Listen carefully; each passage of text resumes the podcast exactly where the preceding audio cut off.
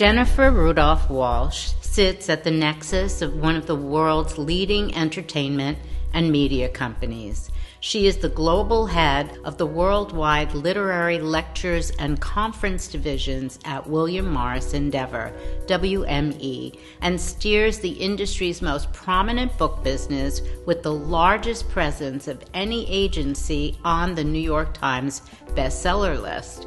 She also spearheaded the launch of WME's conference division, creating national conferences for Oprah Winfrey with the Life You Want tour, Arianna Huffington's Thrive Conference, and Cosmo Magazine with the Fun Fearless Life Conference.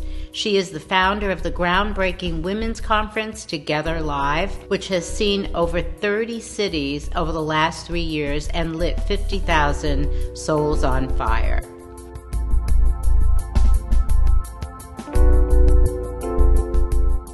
So I'm happy to introduce um, a really special person. Jennifer Walsh is just um, an inspiring sort of soul buddy. We we have the same passion about some things that obviously we'll be talking about, and she really is the inspiration for me doing the podcast in this format and I thank you so much because it really is so much better and and but you're so smart and that's why you are the way you are and who you, you, are. Thank you Norma. It is just a privilege and an honor to be having a conversation about one of my favorite people in the world. So, I'll start by saying, do you believe in love at first sight? not sure. Not sure. I probably not. Well, the reason I ask you this question is because I think that's what I felt with you. I thought I'm over 50 oh. years old. I'm never going to have a new, new a new friend that feels like a friend I've known for a mm-hmm. 100 years. And I met you and I felt like I was meeting a friend right. that I'd had for 50 years. Right, right. So that's my love at yeah. first sight story, Norma yeah. Kamali. Yeah. I, I agree because there are friends you have for a long time and then you don't see them and you pick up the conversation where you left off. We have that from day one. So I'm so grateful because you don't think you're going to meet people at so many different points in your life, and it's great. And right. thank well, you. I feel like you're very open, so it probably happens to you a lot more than it happens no. to me. Ah. so, speaking of openness, one of the things we first clicked on is we I think we share a little bit of a worldview about the universe and destiny and how the universe is always talking to you through signs and synchronicities. So, can you share a story about a synchronicity with me where you felt that the universe was talking to you and mm-hmm. you were actually responding? Yeah. Well, I, I, think I learned more about this through through the years, and um, there are people who kind of open this this concept up. And um, and you actually know Barbara Reeder, and I think one of the big turning points in understanding this was when my mother died, and I went to see Barbara Reeder, who is a psychic of sorts, right. who is able to connect with people who have passed. And I was shocked because I was not a big psychic believer. I was shocked in how she was telling me about my mother in a way that only I knew in my relationship with my mother, especially when she looked at me and pointed her finger and said, "Your mother says she doesn't like your hair like that." I oh. knew, I knew for sure we were mother. we were that in touch, and then uh, and then uh, throughout that experience, she said, "Your mother is." Still with you. And you will, if you're aware, you will see signs of her presence. And so my brother had been suffering for a long time and uh, was threatening suicide more times than not. And so one night he called me and he said, I, I don't want to live anymore. I'm going to kill myself. And I went running to his apartment and Is I, that the pattern? He would call, you would go yeah. running? And so in that same apartment, he and I had a ceremony for my mother's passing, and he had candles and he played Etta James at last. So when I came in, he was sitting at, on a bench in front of the TV, and the door was open. And as I sat on the bench next to him. On the TV was a cat commercial, and the music was At Last. No. The minute my butt hit Oh, the chills. so I was like, okay, that's my mother. I'm not, that's so bold and so obvious. And then I started to really tune in to little things that would come up on my iPhone or all of these things that I wasn't paying as much attention to. But I'd been aware, but this deepened my um, sensitivity for signals. Right. And and I we shared this belief that the other side is trying to communicate Yeah. with us. And if we just pay attention, we'll see. So have there been decisions that you've actually made based on signs or feelings that you've gotten that you maybe interpret as intuition? I mean, what role does intuition play in Mm-hmm. Yeah. your decision making? Uh, I think a lot. I mean, I'm I'm calculating in my decisions about business moves, and I'm calculating in a in the nicest way. But I always, in the end, wake up in the morning with a feeling, and I go with it. And I think so much happens through our dreams and at night, and and I I am very much aware. I hope I don't sound kookier than ever in this, but I'm very much aware of the fact that when I'm sleeping, since I started designing, ideas come to me that I feel are a gift to me and that I had nothing to do with. And so I I've felt guilty in the past that these ideas, they're visual, I see them, but I didn't create them. They were given to me. And so I I, I, I feel so appreciative that there is some something coming through me to to do these things, and I love them, and I'm so excited. But there's a part of me that knows that some of the things I've done have come through, and I've never seen them before. This Well, what- yeah, I think I think it was John Lennon that's talked about being tapped into the collective unconsciousness, and you are some one of the most source inspired source source channeling person. I don't care what you consider source to be, Hmm. but there is this sense that you've just sort of your fontanelle never closed as a baby, and you've just been kind of downloading Mm-hmm. Yeah. the inspirations. And it and one of the things I love about you is that you just don't have inspiration for yourself; you have it for people that you love Mm. too. I mean, you're somebody who just dreams big big for your friends as well Mm. as you dream, dream big for yourself. Well, I think that I, I, I think one of the things, and you and I have had this conversation, that understanding your purpose and understanding what why you're in this lifetime is a really important thing to come to terms with. And besides leading a creative life, my goal has been, and I understood that that was my job, to make women feel good about themselves, how they look, their self image, whatever I can do, I feel I have the ability to do that. So I I have this it sort of makes it it, it fills me to know that something I know I'm sharing with someone else and something good can happen. Right. And I love doing that for women, especially friends, wherever I can share, because so many women have helped me and have been selfless in their generosity for me. So it's something you do it you you're the most generous person I know.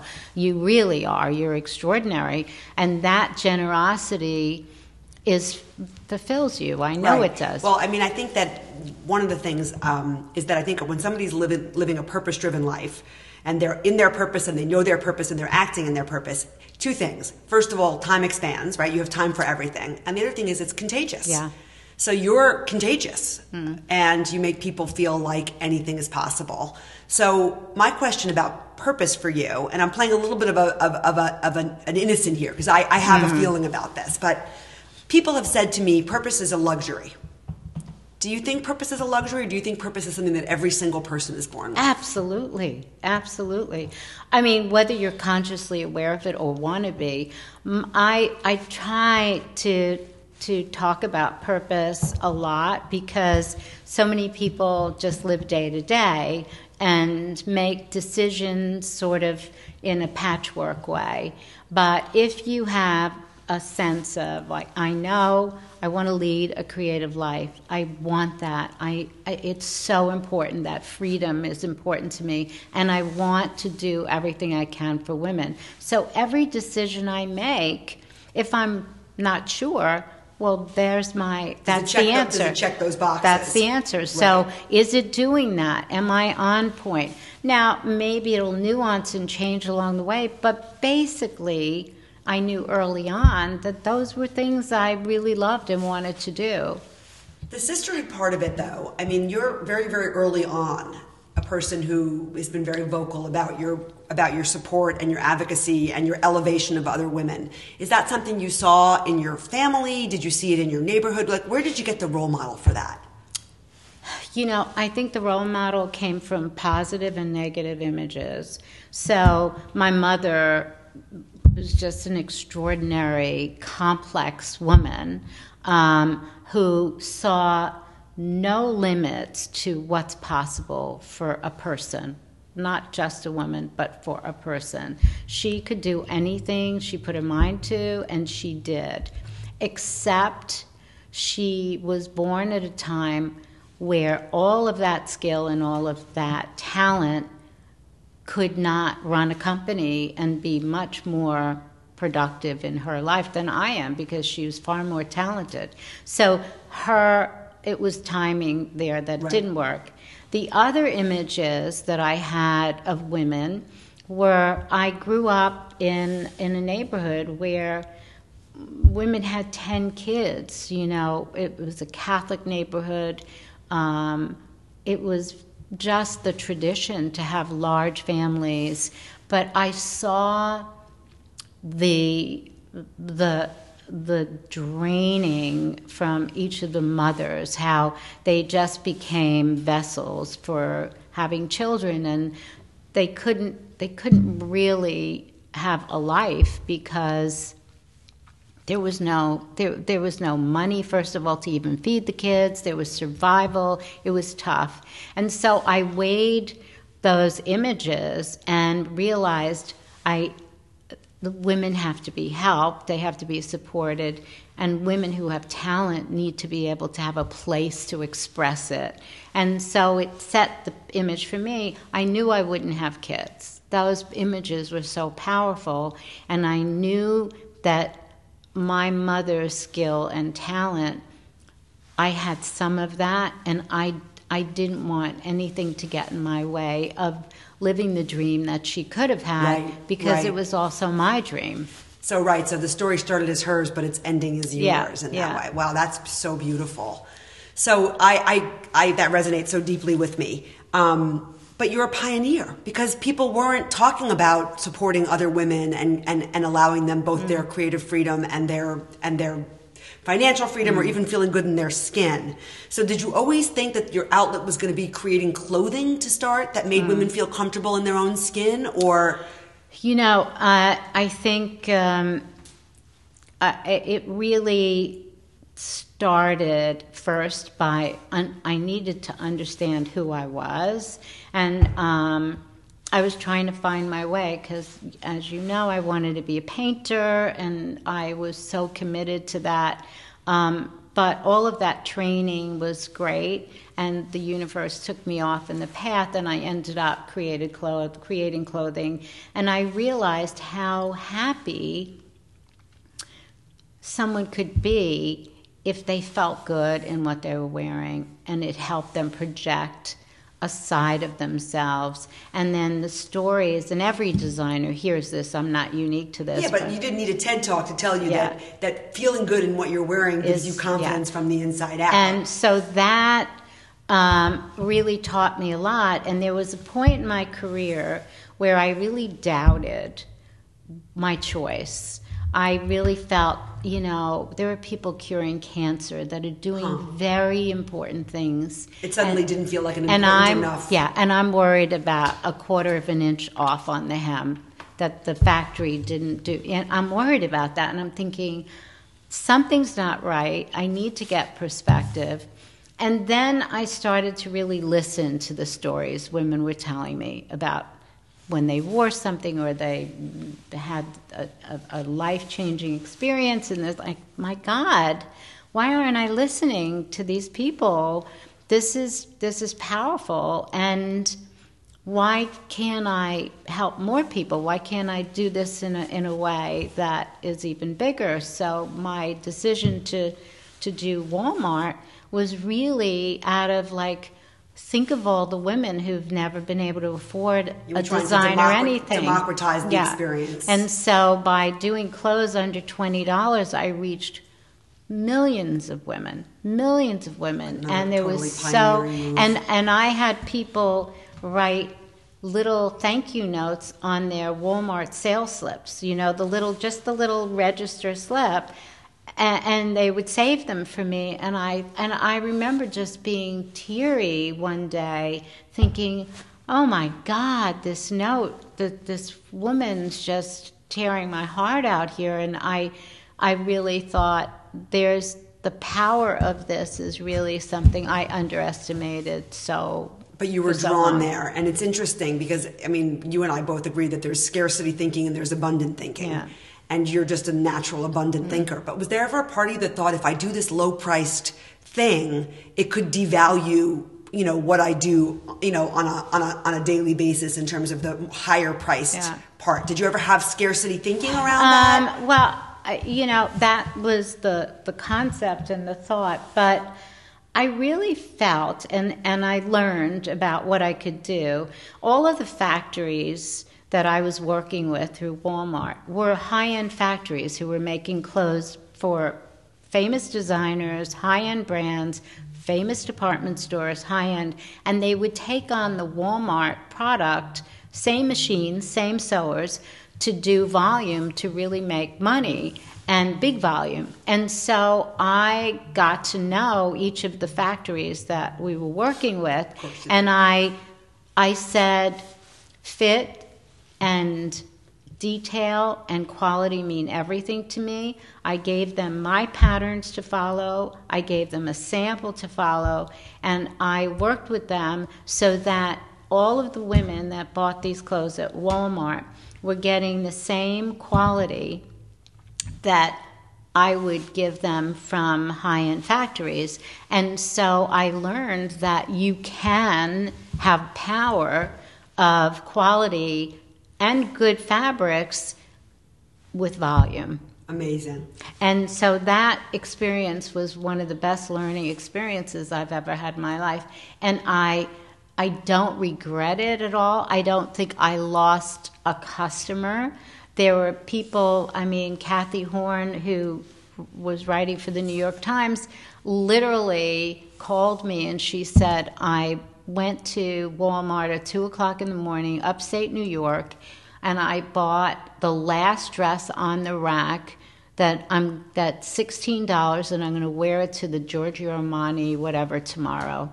So people understood that the quality was really there and that I was invested in not taking the name Norma Kamali down, but trying to lift up women who had never had that experience. And, and it turned out that people were buying quantities of it and then reselling it on eBay for no. twice the price. No. Yeah. So That's that $16 wild. dress actually was being sold for $200 on eBay because there were none left. They that would sell out wild. in a second. But it was a manifestation of your of your purpose. Yeah, so you were just totally. evolving it because so because a purpose stays the same, but the way that you express yeah. it evolves over yeah. time. Yeah. So let's go through the evolution for you for a little bit. So it started out, you know, with with fine art and then ultimately clothing designing and then trying to democratize that experience so that every woman could afford it. And then where has it where have you followed that inspiration of purpose from there? Well uh, once and this is an important phase that i'm very serious about now. So um, in 1980 two of my best friends died of aids. And before that you know baby boomers just never thought about death. We were all in our prime, healthy, no matter what was going on. We were vital and, and energetic. And now there is no cure. People were dying. And I realized that this is affecting an immune system that can't fight back. So, should we all be caring about our immune system? Should we be thinking about being healthier? No, we never had this conversation. Nobody's before. talking wellness we're talking, disease avoidance. No, right. we're talking Studio 54. Right. We're talking like none of this. So I became obsessed with trying to find this out. Now, I had the luxury of being obsessed because I didn't have children. If I had children, my love and nurturing would be towards them. But I had the opportunity to go to Arizona and go to explore, you know, what Dr. Low Dog, the Indian medicine woman, and, and Andrew Weil and Michael Pollan were talking about all these people, and I would go regularly and And this is before the internet, so it's not like you're yeah. googling this no, stuff. No, no, no, No, no. I mean, you're out I would go to sessions and take notes and go to meetings in California and uh, all over the place. But Arizona was the center of this very quiet conversation of integrative medicine and proactive approach towards healthcare. And so these were some of the early people who were, I mean, I don't think Michael Pollan had even written his first book, first book yet. And so I, of course, I would come back and talk about thinking I was a kook. There was no conversation with anybody, right? So, but I, I kept reading and learning, and my curiosity was really beyond. And then fast forward to 9 11, um, I realized at that point that the immune system, again, the stress of having this new layer. So we were collective, like we had collectively had a suppressed exactly. immune system. So something had to be done because nothing would be the same again. So I decided to open the Wellness Cafe. And the Wellness Cafe, there was Liquiteria and, and um, Organic Avenue had just begun, and I started to carry juices up here. But I also looked at things like well, if you're going to brush your teeth with a toothpaste that has chemicals or sugar, and you have the choice of brushing your teeth with a tooth soap that also can pull bacteria out of your system, maybe that is an immune supporter. It's it's something that's going to take less stress on your immune system. you never thought stay in your own lane, Norma. What are you doing with this? That, that thought never, No. that never thought. No, never your because it, to me, I had information that I could share, and that could maybe maybe people be interested in. So the other thing, so there's a mouthwash that can alkaline your body and take the acidity out. So I started to source all of these products, and before I knew it, out of the little holes, all of these people who were interested in healthy a healthy lifestyle were coming out of the woodwork all silently doing their thing because it just wasn't what people were talking Totally. about. Totally. Glennon Doyle says, you know, when, when you find out what breaks your heart and then you go to serve that, you'll find your people. yeah. So that's what was happening. Yeah. You, your heart was broken by Yeah. this and you and Amazing, you, and you found yeah. your people when you went to serve Yeah. serve that population. And but a very informed group of people, and then I started to have talks with people who were smart and had information to share. We used this floor to do a different workout every evening and have talks and teas. And fast forward to now. Well, I'm so happy that everybody is thinking Everybody about it finally or gets talking Yeah, about I mean, it. now you go into the into the grocery store in the corner and they, everything. everything's there. However, there's an excess of product. Some of it may be a commercially viable concept, but doesn't have a soul and doesn't have a reason. So there's too many things. And the more I looked at it, I thought I need to help people simplify and don't jump to trends. Like there's cannabis and everything now.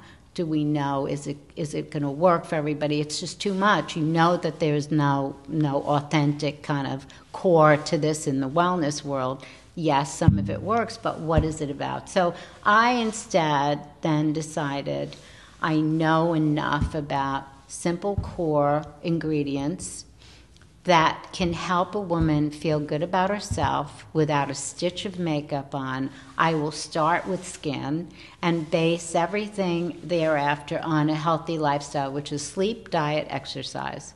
And so those simple concepts are free, basically. We eat too much food, just eat better food.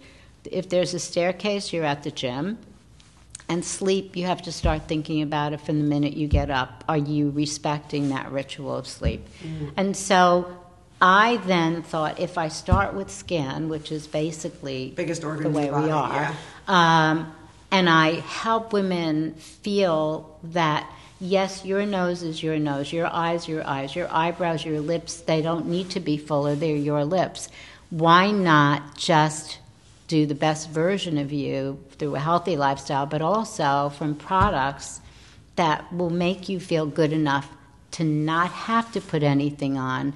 The beauty industry makes us believe that we're not pretty enough, yeah. so we need to cover we up. We have to be broken so that yeah. they can fix us. So they're going to fix you, shape your nose, and yeah. you could make your eye bigger and your lips fuller, and like whoa, what about my authentic face? Nobody else has it. It's my face. I'm gonna, I'm gonna put it out there in the best way possible. And when you know you can do that, a woman really feels a power in that. Now, if you want to put makeup on to play, that's different than putting it on because you want to cover your you wrinkles, like you, want to do right? that. Yeah. So well, okay. So you know, basically, what ends up happening from what I'm hearing about this about this arc is that you are a pioneer. You create an opportunity that eventually becomes mass. Everybody's doing it. Then you move on to the next thing, and now you're doing that once again.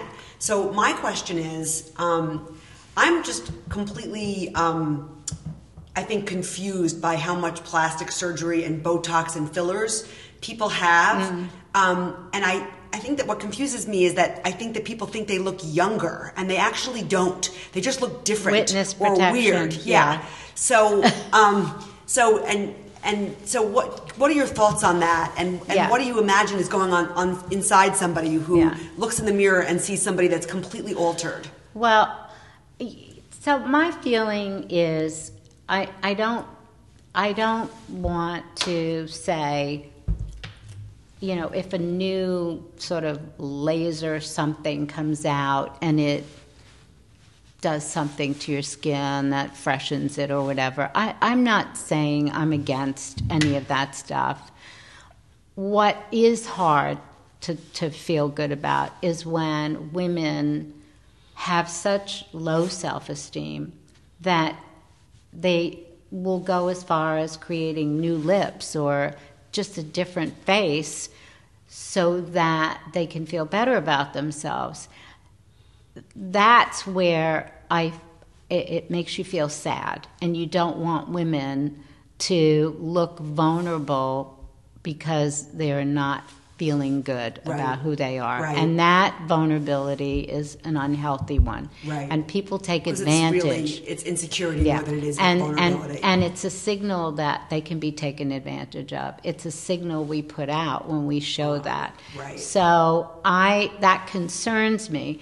But if something's going to make you feel good and it's not distorting you, then then it's okay if you want to change the color of your hair, if you want to like do uh, eyebrows a little arched or whatever. I but when it comes into this other zone where you just look victimized, right? That makes me feel really bad, right? Because I'm just wondering, my you know. People think, well, I'm doing it to make myself feel better, but does it really make people feel better? Yeah. No, I, I don't know. I don't know. Maybe it does temporarily. I don't know. But the aging process is a very um, difficult thing for a lot of women because they they no longer feel um,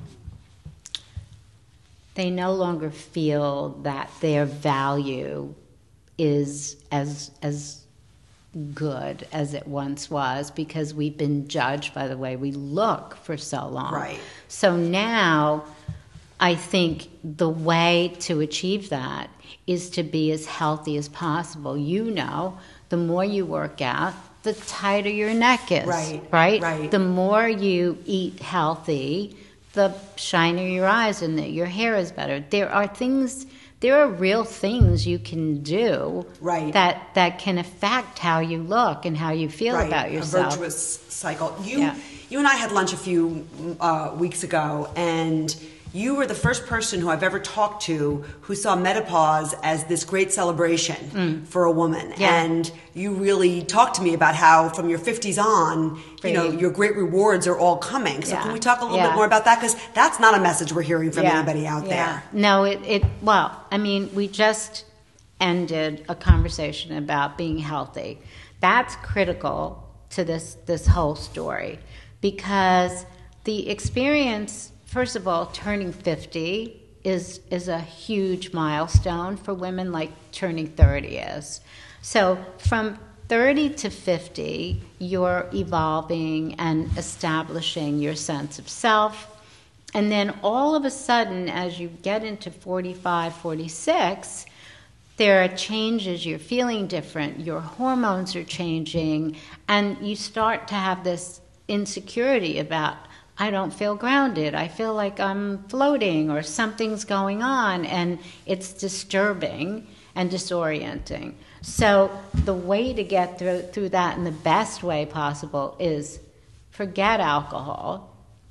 We talked about this. Forget anything that's going to compromise your immune system and focus on health, health, health, health with as much energy as you can muster because that's a proactive approach to getting through this period and keeping your self-esteem and your your sense of worth Right, right. So maybe this isn't a fair question, but for somebody who doesn't always have that wellspring of connection to creativity and to, you know, and I know gratitude's a big piece of that, you know, do you believe that if you first act it, that it will come? Like, in other words, if mm-hmm. you focus on health inside and out, then then the next step will happen. Yeah, it's very, very, very much so. I think that that's a big key factor, and women aren't. We aren't having that conversation enough for women who are in their mid 40s to 50 about now you don't have a choice anymore. There is a different kind of exercise you do at this point in your life. It's different from what you did when you were 30, but there's an exercise program you need to start to, to give you the strength and the power to get through this. And I think everything you put in your mouth has, has a, a, an importance in how you're going to react and how you feel. Do you need caffeine? No, you don't need it.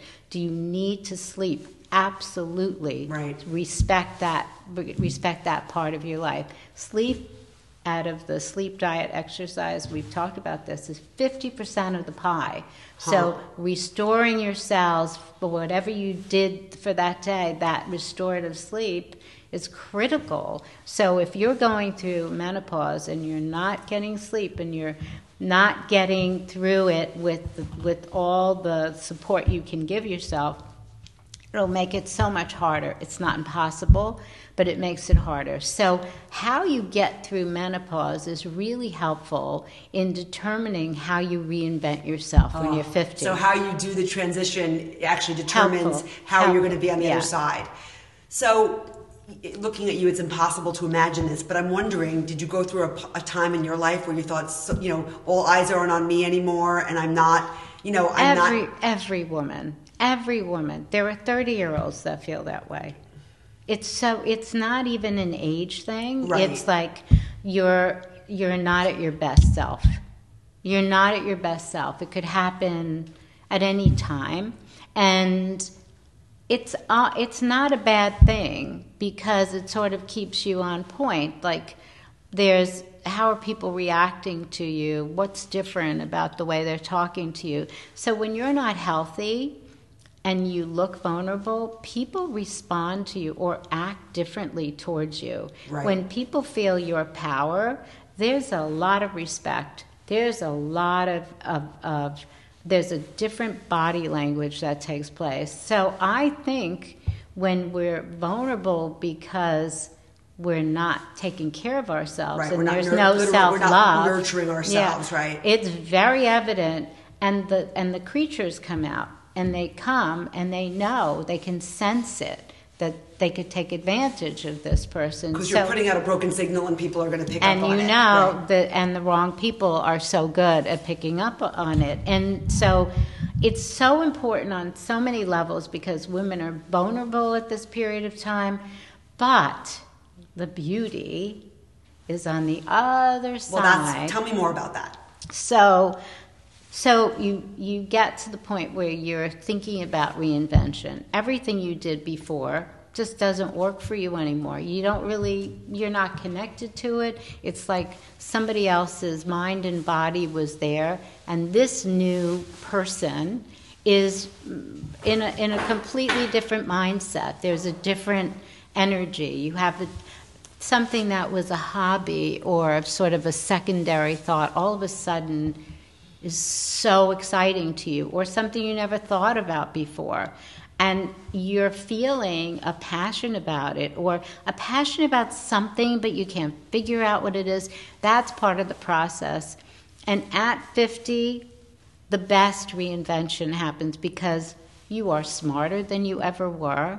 You've gone through this physical change, and it may still be happening to, to a certain point, but you, you've learned how to manage it better. And now you can be basically whoever you want to be That's because amazing. the confidence And you're less reactive. how do you beat it? And the hormones are not directing your behavior. Right, And right. so you're clear thinking, you're wise, and when you're healthy, you don't need corrective makeup. You don't need to do airbrush faces. That's that You- virtuous cycle. and you can feel better about how you look and how you how you present yourself and how you wear clothes and how you move and all of that starts this awareness the self-awareness and confidence that you never had before in your life. The power of not having hormones direct your behavior and you know what it's like to feel hormonal. I mean the freedom to Mm-hmm. not have that i think of some of my hysterical moments or You say that, and I find that impossible. oh my god oh my god OCD, Like- I get, but hysterical, I no, don't but get. but privately hysterical, but getting like obsessed about something That I see. like unnecessarily, and like now obsessive rumination about something that's yeah, just yeah right, right, right. unnecessary. And so putting all of the energy to more positive things, Right. and having and being able to help people because now you're a wise soul, Right. And by helping people, you're filling that cup. It's just being filled. You're not even thinking it is, but Right. it's filled, and all of a sudden, you have such a value that you could never have had before. And this is a whole new way to live. So at my age, I'm feeling so free. And as long as I do everything I can to take care of myself so I'm physically able to do everything my mind tells me I want to do, I feel exhilarated and I wouldn't train, change 20, 30, 40, any decade. I wouldn't change it. And it's Amazing. not So bullshit. inspiring. it's no, it's not. so it's so like- obvious and so inspiring. So I I just want to be cognizant of people who may feel like what you're saying is is impossible from where they're sitting, you know. So I want to ask. You said bad energy brings out bad people. Have there been times when you've let your boundary down and you've and you've interacted Oh with, my with God. people that you? Is there any story that comes to mind where? Well, I can just name practically every guy I had a relationship with when I tried so hard to believe I could balance the woman who was running a business and directing a big staff of people and factories and all and licenses that would come home to pretend to be huh. what that woman should be in a relationship. Right. And so you were shape shifting in and, a way that and I was it I, I couldn't bluff it for more than two years. So you had an expiration point. You could you could hold your breath basically yeah. for two years. And the and then... minute the minute I showed and when I showed vulnerability, I was taken advantage of. But then when I said, "Hang on a when second, you showed strength, this is the me," yeah, uh, I saw, oh, it all falls apart. Oh, so it really isn't me. It's this vulnerable, and I allowed myself to be sort of the subservient one because it was like how do i i can't be bossy i can't be the in charge i i have you were to play pioneer my in every other place but in this place there was still something traditional yeah in the way that you well oh, or, the story you were yeah, telling yourself. because i i thought what i have to be able to have balance in my life. I have to be able to have a relationship but the way you this. were defining balance is interesting. Yeah but that was also I mean, if I would have shown me at the beginning, I knew that this this would not, you know. I thought, well, I would sneak it in here or yeah. there. But the truth is, there are very few men then and even now who can handle someone who's telling everybody what to do and how to do it. Right. And then to come home to be able to have an opinion. There's still a lot of men that have a difficult time with women having strong opinions. Right. So, what was the shift for you when you realized I didn't, you know, I'm, I'm doing this in 80% of my life? But in this twenty percent of my life, I'm yeah. I'm I'm I'm not being authentic. Yeah. So, so, what was the shift for well, you? Well, I mean, I just kept uh, sort of lying to myself, and I have to admit that I didn't put the same energy into the relationships I put into well, I. I said twenty percent. Yeah. I mean, for most people, it'd yeah. be fifty or more. Yeah. But I know so, you, so no, I said twenty percent. So, so because of that, you're you're just you're not really thinking it through. You're not being collaborative with the person you're with. And but there was a part of me that knew, as much as I really liked these guys, or and, and thought that they were an important person for me to be with at that period growth, time. For, for yeah, your, for your growth. and I and I learned from each one of them a lot, and they were substantial people, but. I knew I wasn't going to marry them. I knew I didn't want to spend the rest of my life with them. Whatever it would be would be fine. So it's sort of, I also projected something else there too. So I'm guilty in maybe you know, mixed messaging. Right, right. Because if you're not being authentic and it yeah. feels authentic to them, they don't they don't know yeah, any, they don't yeah, know any yeah. So I mean, the relationships are still a very big conversation women have to have because as much as we've accomplished in moving up and getting more power and being more important in the workplace and in our careers and goals and even trying to figure out childcare and how to do that connecting with men who are the right fit is very difficult. Still a difficult. Right. And I'm just wondering in your case, because you were divorced at an early age and yeah. you actually, you know, you lost things that you had worked very hard yeah, for. Yeah. Did that make you feel like there wasn't a happy version of of a of a romantic partnership? You know, it it's interesting. I because I didn't have a lot of boyfriends, but I had longish relationships. And there would come a time that I was just like, oh, I can't wait just to be by myself, to be with me, to find me. So I would have those intervals and I would be happy for them. And then I would maybe meet someone and say, oh my God, so much fun, or that they're so smart, or whatever, and I'd be intrigued with them. Uh, but I never thought I was going to meet my soulmate. I just didn't. Do you think I, you believed in soulmates? Um, I thought that other people had it, So but you I didn't. I didn't have. I didn't have a sense of what that meant. Your creative life was almost like your soulmate. Totally, it, uh, you nailed it. Totally. So I didn't feel like, oh my God, my life's not complete. I don't have a soulmate. I never thought that way, but I- and so I've I've had good long term friends, and so important too to be connected to people. But when I found my soulmate, it was like, whoa. So this is what it is. And so, okay, I'm 65 and it better late than never.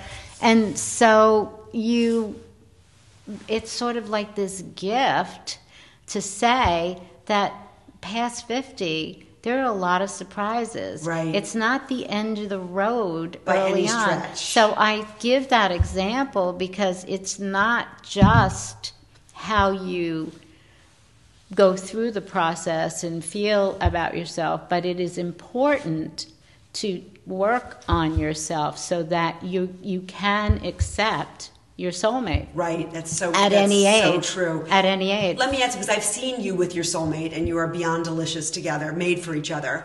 Beshert, the Yiddish Mm-hmm. word. If he had knocked on your door 10 years earlier, No. what do you think? No. So timing is everything, Timing right? is everything. Timing is everything.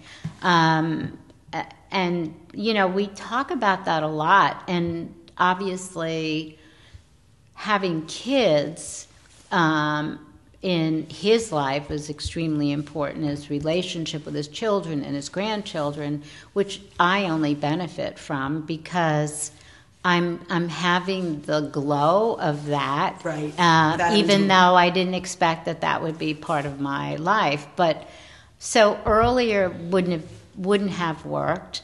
But I think we probably wouldn't have even been friends because I went through periods of visual experimentation. I had red hair for 15 years. I was there were periods when I had more jewelry on than a jewelry store, and you know, times I shaved my eyebrows and had no, No. eyebrows. Yeah, You shaved oh, your oh, I, eyebrows? I've done everything.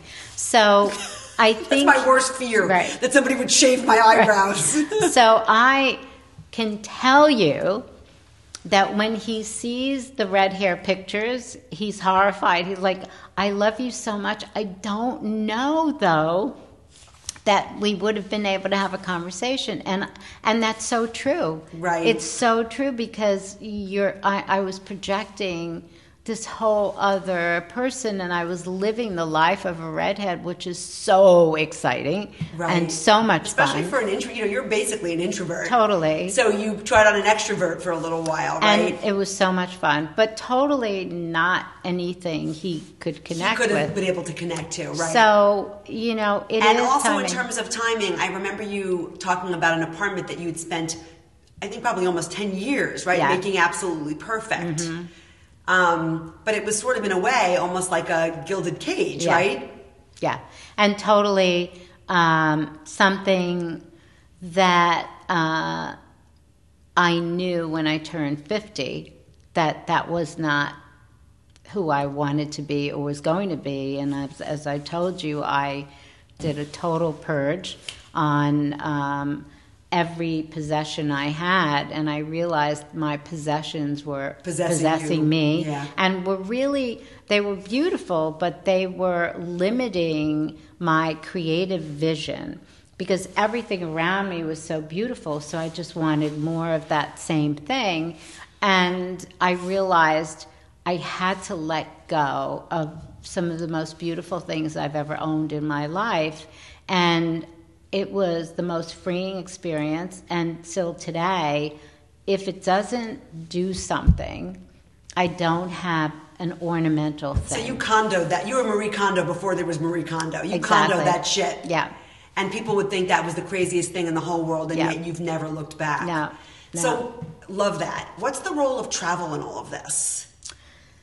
Well, travel for me, I mean, I had uh, a license agreement in Japan for 28 years, and I was in Japan four times a year for a very long time. And so travel and travel in my early years at the airlines, big big part of my exploration of who I was in different environments. Um, and travel just has always been an important part of understanding the globe and understanding my place in that world as a designer and also personally. So travel is, is a big deal. I prefer not to travel as much now, um, but because Marty travels so much, I enjoy being with him in some of his traveling, and he then tries to be with me when I'm traveling. And so it gives us a chance to like be in a hotel room together Right. and try on a different be, you know, in different this energy. romantic Right. kind of. And so it's been really good for us. Um, and so I and I enjoy that with him. He's fun to travel with, as you know. Right. He's definitely entertaining. Um, And, people might not know that you're a soccer fanatic. I've turned into one. I don't know how that happened, but it did. And I, um, I'm a big David Silva fan who is who plays with Man City, and he's a terrific player. So I'm not. I I've been dressing celebrities for my entire career. And I'm not a groupie, celebrity groupie at all. Um, I just see them as women or individuals in a completely different way. Um, but I was so excited to have, a, have do an Instagram selfie with David Silva, and he sent me one of his sweaty T-shirts, and it was like Marty said, "Don't you think you should wash that?" And I said, "Dude." It's not happening. No way. We're keeping my this. lucky T-shirt. I love it. I absolutely love it. So as we're following the unfolding of your evolution, and I, I'm just, I find it all so thrilling. Where is the evolution taking you next? Well, I, I think the the future of what can be in this disruptive time is very exciting to me. Um, I think disruption is is a time when I thrive. I've always, whenever there's a disruptive time, I am at Your my equili- best. your equilibrium I'm is at just- my best. yeah, that's great. And because that means something that hasn't happened before can happen and I, that's my comfort zone that's when i feel invigorated so i love ideas and i love seeing possibilities so obviously vr ai communicating in in different ways and connecting with people in different ways. I think the fashion industry is going through a huge shift which is so needed and valuable. Designers as designers in the past their value is completely different. You can be a designer a celebrity can be a designer anybody can be a designer. So so there's a different value for my skill set. And i have no problem with that because i see an opportunity with ideas and Right. thinking for new things for the fashion industry, not so much in the clothing, but through sustainability, through new ideas and how we sell clothes or connect to consumers, communicating through visceral experiences like Right, VR, right. AI, artificial intelligence, giving us data to help make that interactive experience personal. Right to dra- right to dramatize it because I Yeah. Mm-hmm. see you as such a, a story-driven person. You love story. You love drawing stories out of people. And so when you first started talking to me about AI, I was like kind of confused by it. And then Mm-hmm. the way you made me understand it, it's actually about story. Mm-hmm. Yeah, and and AI AI has levels of seriousness. Obviously, um, you know, AI is going to change everybody's life, and we as a country, as a population, know very little about it, and that is a big concern of mine because you can be sure the Chinese know a lot more than we do about it, and other countries, and this is going to be the next power. It's not going to be the military. It's going to be this intelligence. So there's levels of this that are very serious, but there's also opportunities Right. through. I think you're answering my next question, which is what keeps you up at night. Um, very simple things. So I, I, I get very um, concerned about people I know who have a problem or there's an issue or if somebody in the company is having issues or something like that. It's those personal things Right. that keep me up and how how do I help? I can't help. What do I do? How does that so whether it's family or friends Right. or so you're not something laying in like bed that. worrying about the third World War Three. No. You're laying in bed No. worrying about the woman No. who's worked for you for ten years Yeah. who's going through a Yeah. divorce. I mean, that's the most personal and immediate. right. Keeping me up at night is not going to be the big world order because I I am not singularly going to be able to change it, but I think awareness is is super Right. helpful.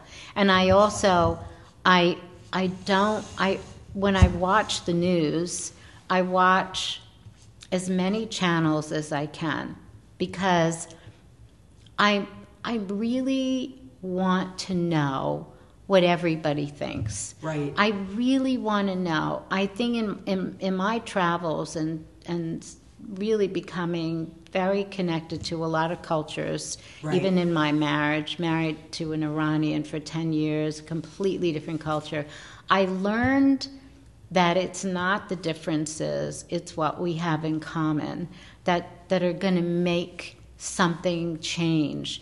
And so when I was younger, I didn't have the patience for that. Now, I'm not as hot about issues. I'm thoughtful and I want a solution. I want a solution. And so I listen and listen and listen.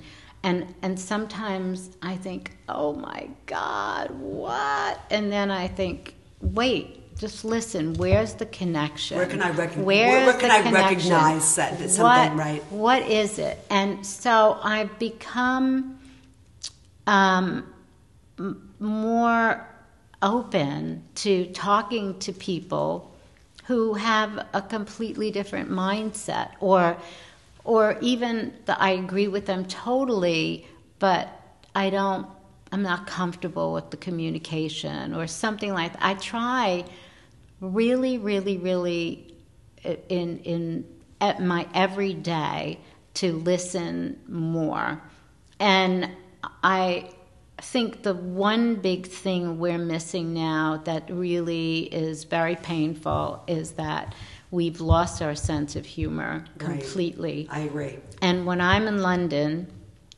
meeting with fantastic people, women especially, they have the best self-deprecating humor. I know, and everything's on funny. The planet. everything's funny. The most painful Yeah. things, and I come back and I've laughed and laughed and had serious conversation, and and then everybody is so tightly wound here that we're about to just snap and I agree. break. And everything's being elevated to a values conversation.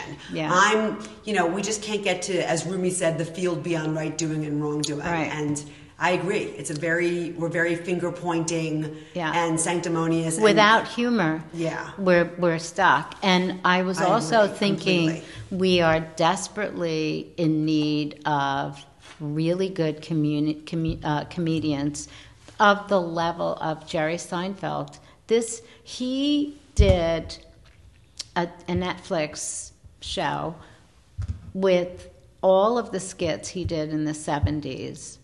And it was so relevant, so funny, so positive, not mean spirited, not harsh, Right. no heavy words, nothing that was painful to anybody. And it was so refreshing, and I thought, there are so many smart, you have to be brilliant to be a Yeah, comedian.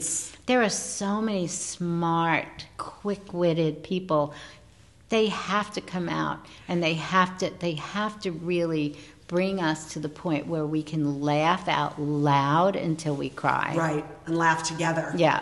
Laugh together. I think that there's such a gotcha culture, though, that people are so afraid that they're gonna, you know, they're gonna make a Offend joke, offend somebody. and, and gonna offend somebody, or you know, something they said 20 years ago is gonna come Yeah. back to, to haunt them. Yeah. I mean, I was just at a funeral today of a beloved colleague of mine who died at 101. Yeah, Lou Weiss. Is his Oh, my god! Yeah, he, he was George Burns' nephew, and he started working at our company when he was 14 years old. No. Yes. And he was one of the most delicious, magnificent human beings I ever met. But sometimes he said things that were not appropriate Yeah. for today's standards. Yeah. But he didn't judge him by today's standards. He was born in 1918. Yeah, yeah. And I just think that there's no, we don't have the most respectful interpretation for people. We don't cut people slack. Mm. And I think humor is that way through that. So it uh, it's the only way. It's the way. And you know, when I came back from my last trip to London, I said, "Let me just put on some comedians because I, I can't." Two phone calls I had, and everybody's so tightly wound. I don't know if I can deal with it. Uh, a dinner where somebody was, you know, about to like burst, and I thought I, I need I need to laugh, and so I put on Dave mm-hmm. Chappelle, and who's brilliant. And what does he say? The first thing he says is, "Well, this is the last Netflix show I'm doing because everybody's so sensitive, you can't say anything." And then he went to talk about was like said, "No, not you too."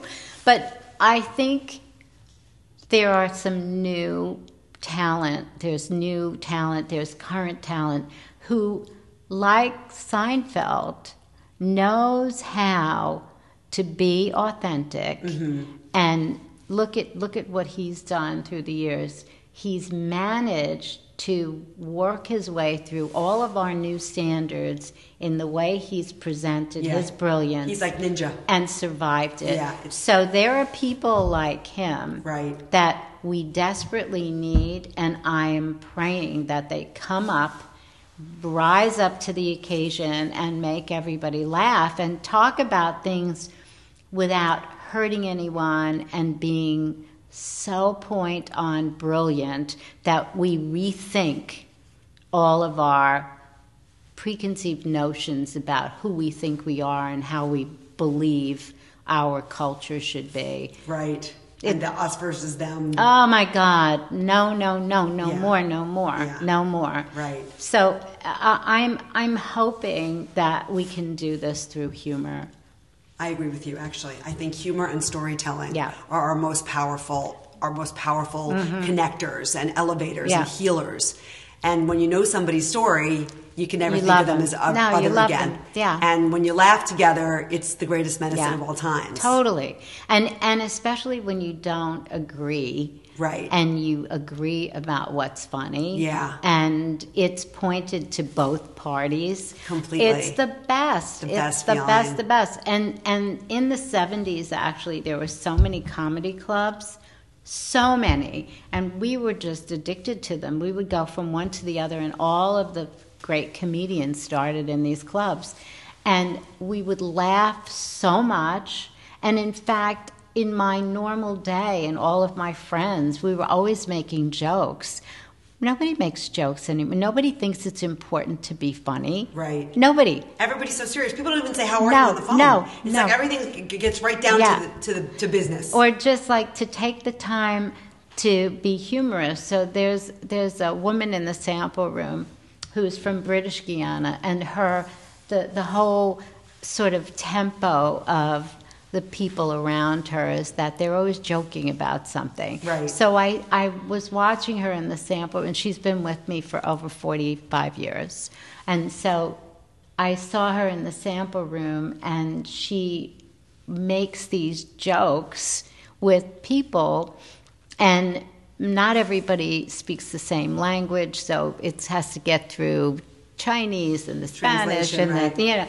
But she's she understands how to tell because she's committed to making somebody laugh. But this is just her culture. It's her husband. It's her daughter. They all They're make all people laugh. time, and right. so she does it with the people downstairs.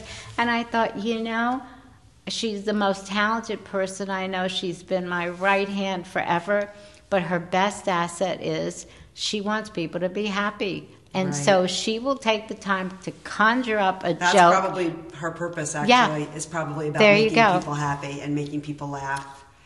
All right. Well, I just want to ask you one final question. I know it's a question that people get asked a lot, but I think it's I think it's particularly interesting talking about synchronicity and purpose and sort of the unfolding. Um, if you could tell your 16 year old self, if you could go back and give her one piece of advice, what would you tell her? Um, you know, I, I, I would just say you got to go through the experience and just go through it. I wouldn't tell Just her keep don't go- do this. just keep going, darling. Because how how else do you create the human being you're supposed to be? Right. So it's just like you got to do. You got to go through it. I love it. You wouldn't change yeah. a thing. No, no. Absolutely, No. absolutely And would inspiring. you? No, No. I wouldn't. Although I, think I would tell my 16 year old self to try easier. But that's your hormones. so that's what. Yeah. So I just thought you had to try the hardest of anybody. Yeah, no, but- And and and so I think that what I've come to learn is that when you're trying so so so hard, you're missing the flow. And you and so what I would tell my younger self is to just try easier. So but, I, I love just keep yeah, going. I but love it didn't hurt you at No, all. no, not at all. because that's what you were meant to do. Right. To, to be able to have the position to help as many people as you've helped. So your purpose has been to help all these people that you really put on the map and really put their careers forward. And to be able to do that, you had to try hard. Yeah, that's true. Actually, And that's so really true. now you don't have that hormonal edge. Right. And so now it's just like smooth riding. Yeah, And it's awesome. it's great. It's right? amazing. Thank you so Oh, much for you. doing this. I could talk love to you, all You're night. I absolutely adore you. Thank you. Thank you so much.